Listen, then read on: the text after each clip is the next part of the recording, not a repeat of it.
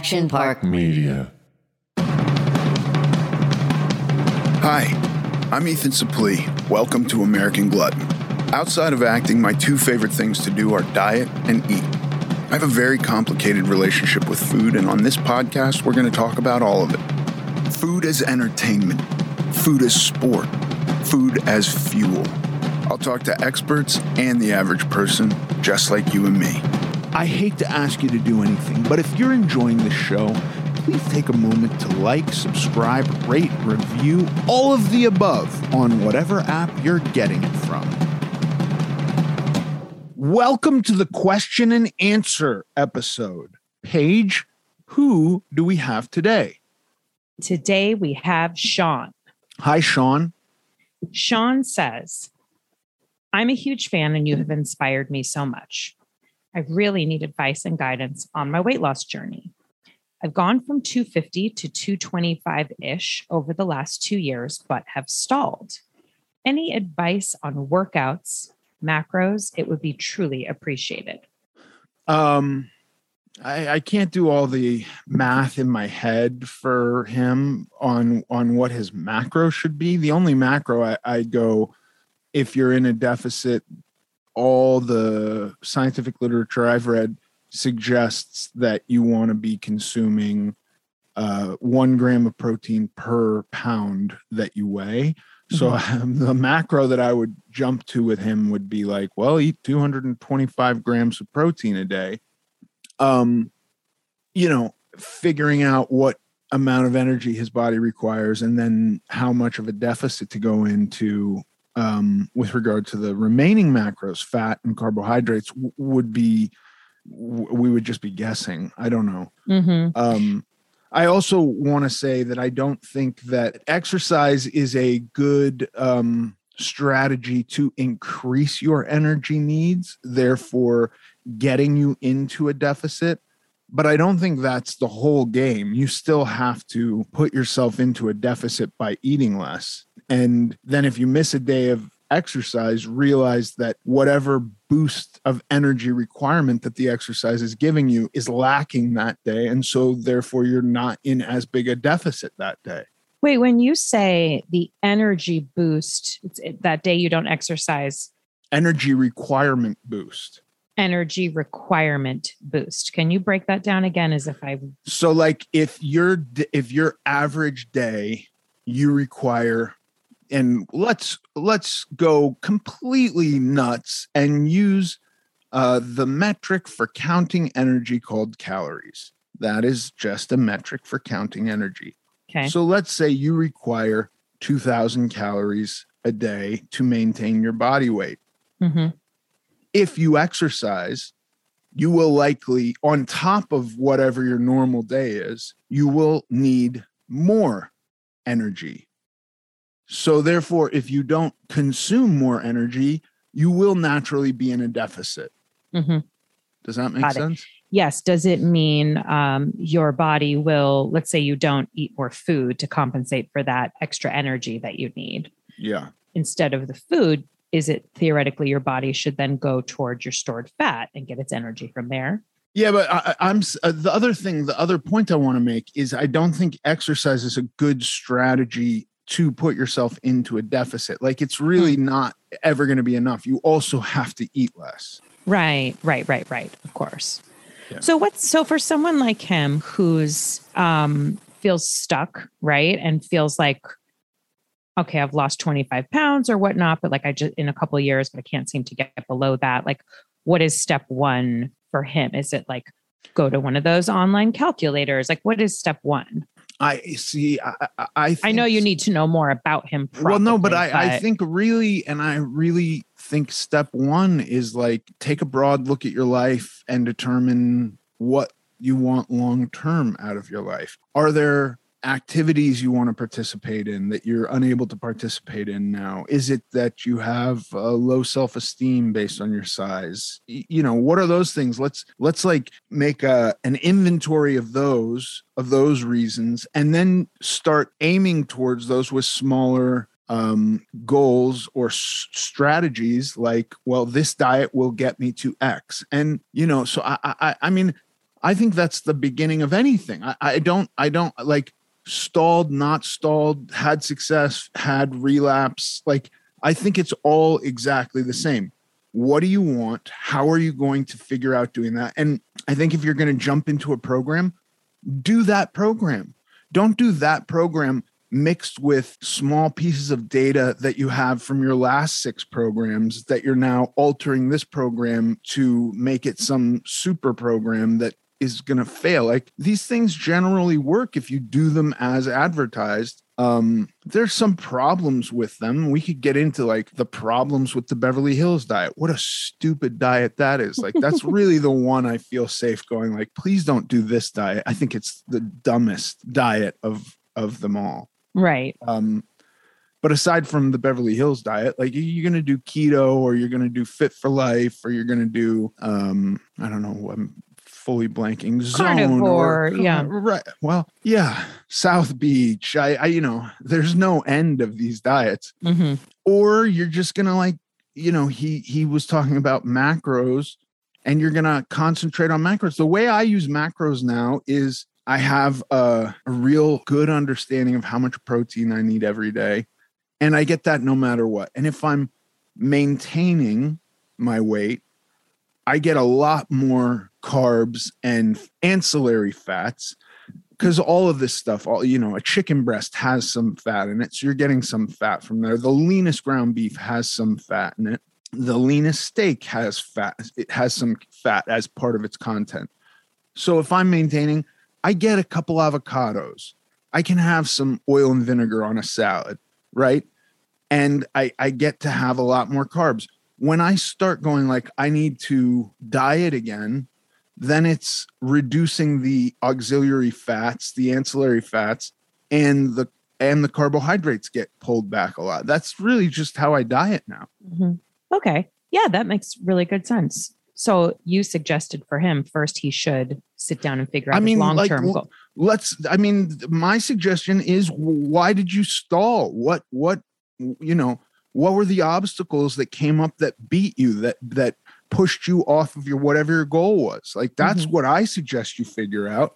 Who get you know if you lost 25 pounds then you know how to lose weight. You could just keep doing that.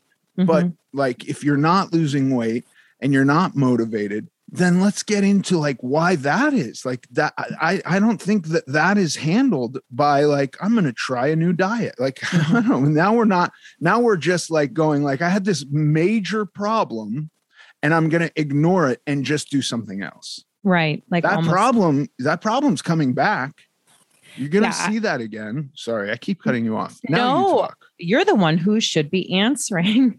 I was just going to say, I've seen that uh, where you like um, a person almost gets, um, uh, I don't, I don't want to say bored, but it's like they, they there. Do you think there's something to that? Um, you get like an infusion of new energy or excitement when you're trying a new plan, and so maybe you think, well, this will be the one.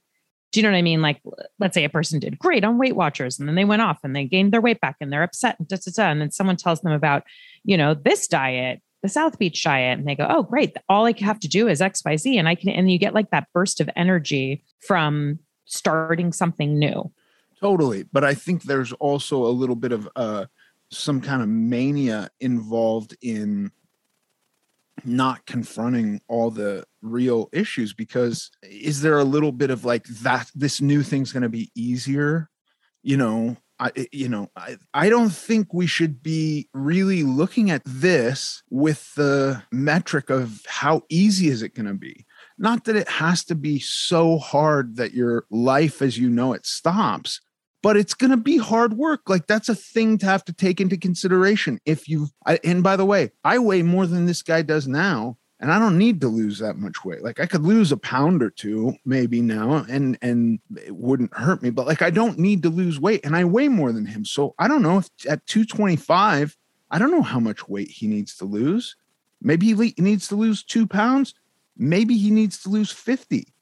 You know, there are people who are 175 that I, you know i have no idea but what i would suggest is don't try to do anything because it's easier or do something new because you think you'll have more success at it why did you fail or why did you get derailed or why did you get unmotivated?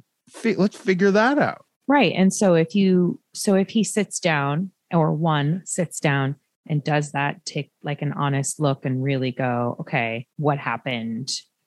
What are my goals, etc. Then what? What are my goals?